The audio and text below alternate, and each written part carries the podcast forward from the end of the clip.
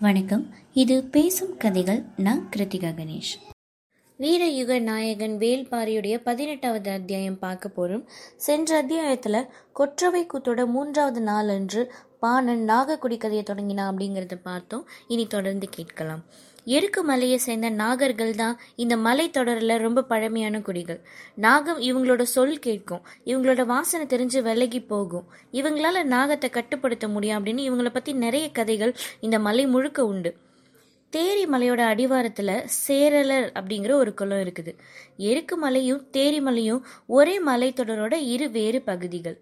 எருக்கு மலை தேரி மலையை விட ரொம்ப உயர்ந்து இருக்குது.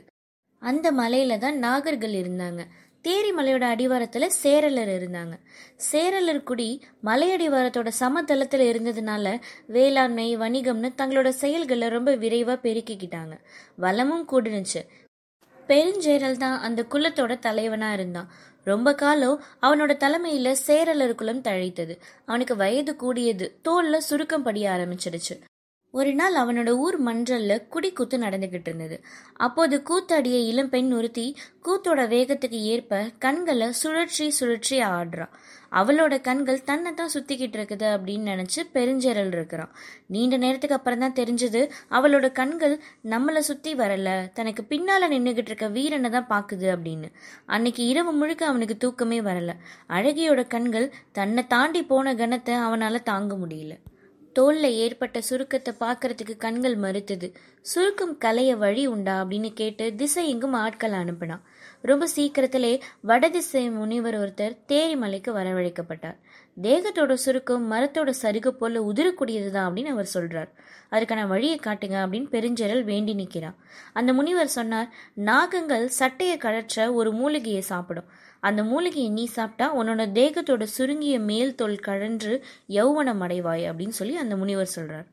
அந்த மூலிகையை எப்படி கண்டுபிடிக்கிறதுன்னு கேட்குறான் இந்த புவி மேலே அந்த ரகசியத்துக்கு தெரிஞ்சவங்க நாகக்குடியினர் மட்டும்தான். நீ அவங்கள்ட்ட கேட்டு அந்த மூலிகையை பெற்று பயனடைவாய் அப்படின்னு சொல்றார் அந்த முனிவர்.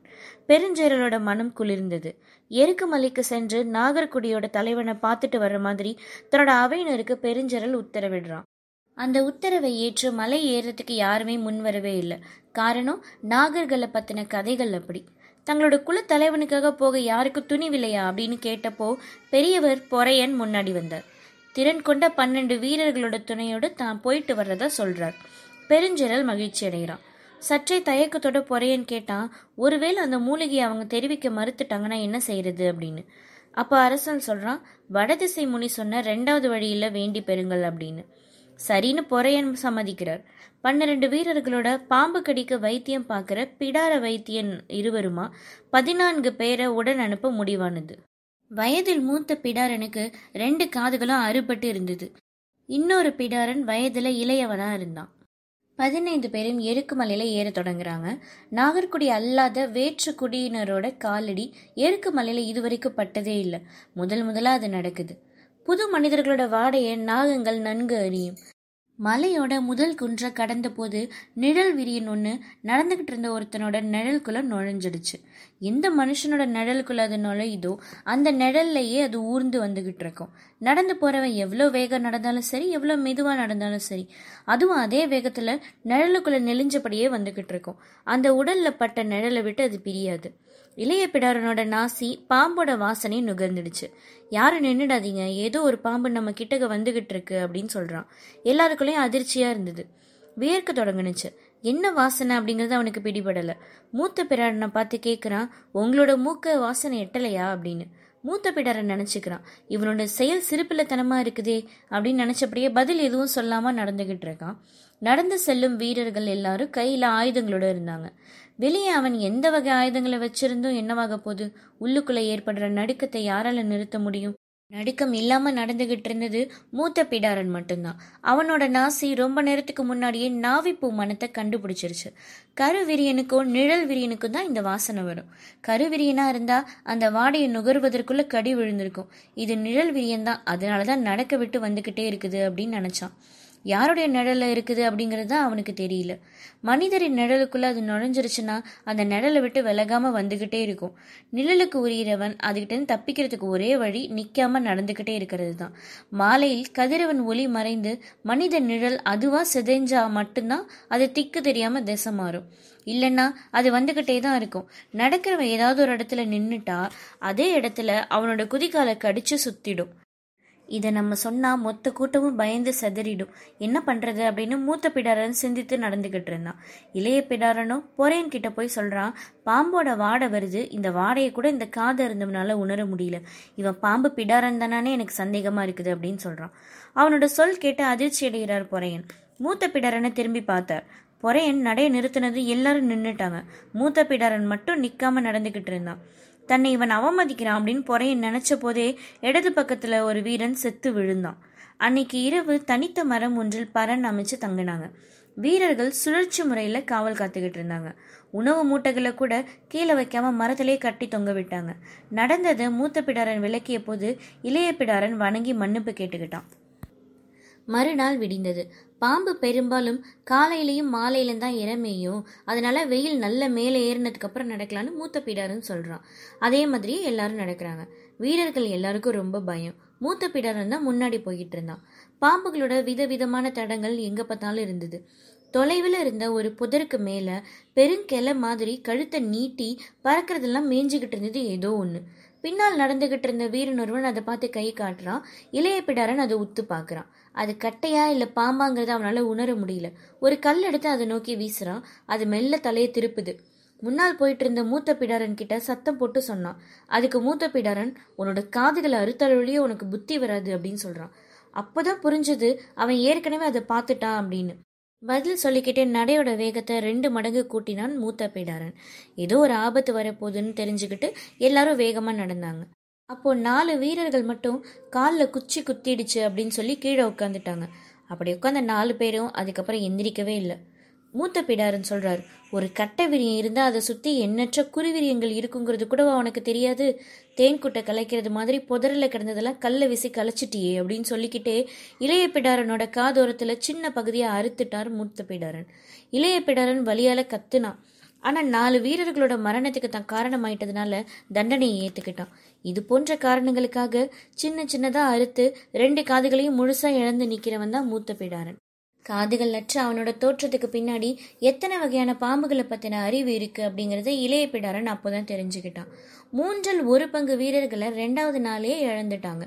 நாக குடியினரோட வாழ்விடத்துக்கு போறதுக்கு ஆறு நாள் ஆகும் அப்படின்னு முன்னோர் சொல்ல கேட்டிருக்கிறாங்க. அங்க சென்று சேரும்போது எத்தனை பேர் உயிரோட இருப்போம் அப்படிங்கிற பயம் எல்லாருக்கும் வந்துருச்சு. மூன்றாவது நாள் காலை பொழுது கடந்ததுக்கு அப்புறம் நடக்க ஆரம்பிச்சாங்க. ஒருவருக்கொருவர் எந்த பேச்சும் பேசல. சற்றே பெரும் மரங்கள் இங்கொன்றும் அங்கொன்றுமா இருக்கிற காடு அது. வழக்கத்தை விட கூடுதல் பயம் உள்ள இருந்தது.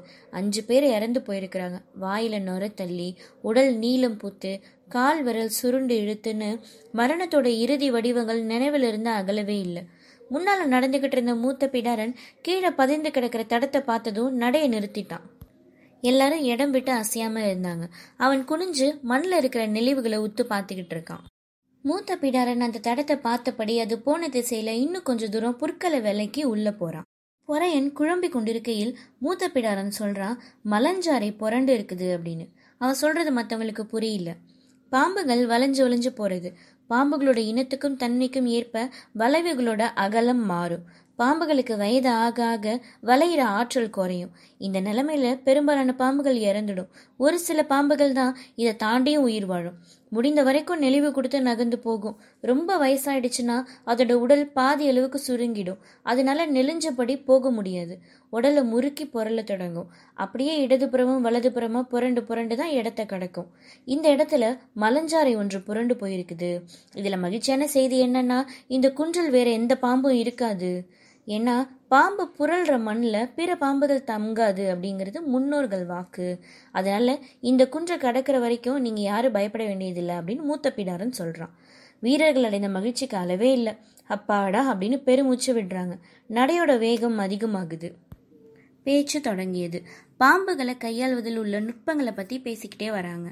அப்போ ஒரு வீரன் கேட்டான் நாகர்களும் நம்மளை போன்ற மனுஷங்க தானா? இல்லை அவங்களுக்கு தனியாக அடையாளம் ஏதாவது இருக்குதா? அப்படின்னு. மூத்த பிடாரன் சொல்றார் நம்ம போன்ற மனிதர்கள் தான் ஆனால் தனித்த அடையாளங்களும் இருக்குது. நாகர்குடியோட ஆண்களை நீங்கள் கண்டுபிடிக்கணும்னா அவங்களோட கால்களை வச்சு தான் கண்டுபிடிக்க முடியும். குதிக்காலில் நமக்கு மேலும் கீழுமா வெடிப்புகள் இருக்கும். அவங்களுக்கும் செதில் செதில பக்குகள் இருக்கும். அதுபோல கைவிரல் நகங்களில் தோல் நமக்கு மேலும் கீழுமா உரியும். அவங்களுக்கு செதில் செதிலாக தான் உரியும். உத்து பார்த்தா நகை எங்கேருந்து ஆரம்பிக்குதுன்னே தெரியாது. அப்படின்னு சொல்கிறான் மூத்த பிடாரன். அதுக்கப்புறம் மூன்றாவது குன்றை விட்டு கீழே இறங்குறாங்க. இந்த இடத்துல இன்னைக்கு தங்கிட்டு நாளைக்கு மறுபடியும் பயணத்தை தொடங்கலாம் அப்படின்னு பொறையன் சொல்கிறார் வீரர்கள் தங்குறதுக்கான ஏற்பாடுகளை தொடங்கினாங்க. உணவு மூட்டைகளை தூக்கிட்டு வந்த ஒருத்தன் ஆளுக்கு ஒரு கனியை உண்ண கொடுத்தான். மூத்த பிடாரனும் பொறையனும் கனியை பெற்றுக்கொண்டு கொஞ்சம் தள்ளி இருக்கிற சிறு பாறைக்கு மேலே போய் உட்காந்துக்கிட்டாங்க பொறையன் பாறை மேலே ஏறி உட்காந்துட்டு கனியை சாப்பிடுறார். அவருக்கு எதிரில் நின்றபடி மூத்த பிடாரன் கனியை கடிக்கும்போது தான் கவனிக்கிறான். பொறையன் கனியை கடிக்கும்போது பற்களுக்கு இடையில இருக்கிற செதில்களிலிருந்து குருதி வந்துகிட்டு இருக்குது பொறையன் கனியை கடித்து தின்றபடி சொன்னார் மரணம் எதுவுமே இல்லாம இன்றைய பொழுது முடிஞ்சிடுச்சு அப்படின்னு. அவரோட சொல்ல அவரே இன்னும் கொஞ்ச நேரத்துல பொய்யாக்க போகிறார் அப்படிங்கிறது மூத்த பிடாரனுக்கு புரிஞ்சுட்டுது. நேற்றிரவு மூட்டைகளை கட்டி தொங்கவிட்ட மரத்திலிருந்து அது கனிகளுக்குள்ள இறங்கி இருக்கணும் அப்படின்னு ஊகித்தபடியே எதுவும் சொல்லாம பொறையனையே பார்த்துக்கிட்டு இருந்தான் மூத்த பிடாரன். கடி கணக்கும் நஞ்சு கணக்கும் தெரிஞ்ச மூத்த பிடாரனோட கணக்குகள் பொய்யாயிக்கிட்டே இருந்தது. பாம்புகள் முன்னாடி நகரும் அப்படின்னு மட்டும்தான் எல்லாரும் தெரிஞ்சிருந்தாங்க. ஆனால் பின்னாடியும் நகர்ந்தது செம்மண்ணுளி அது கோடை காலத்தில் முன்னாடி நகரும் மழை காலத்தில் பின்னாடி நகரும். நிலத்தோட வெப்பத்துக்கு ஏற்ப நகர்ற ரெண்டு வகை செதில்களை கொண்டது அது. எரிவிரியனையும் ஊது சுருட்டையையும் நண்டு நாகத்தையும் கண் கொண்டு பார்த்தறிந்தான் இளம் பிடாரன். இதை பற்றி எல்லாம் தெரிஞ்சுக்கிட்டபடியே ஆறாவது மலையடி வாரத்துக்கு வந்துட்டாங்க. அவங்க வந்தப்போ உயிரோடு இருந்தவங்க ரெண்டு பிடாரன்களோடு ஒரு வீரன் மட்டும்தான். இவங்க வந்த செய்தி நாகர்குல தலைவனுக்கு எட்டியது. அழைத்து வந்து விசாரிக்கிறான். வீரயுக நாயகன் வேல்பாரியோட பதினெட்டாவது அத்தியாயம் முடிவு பெற்றது. நாகர்குல தலைவன் என்ன சொல்றான் அடுத்து என்ன நடக்குது அப்படின்னு அடுத்த அத்தியாயத்தில் பார்க்கலாம். நன்றி.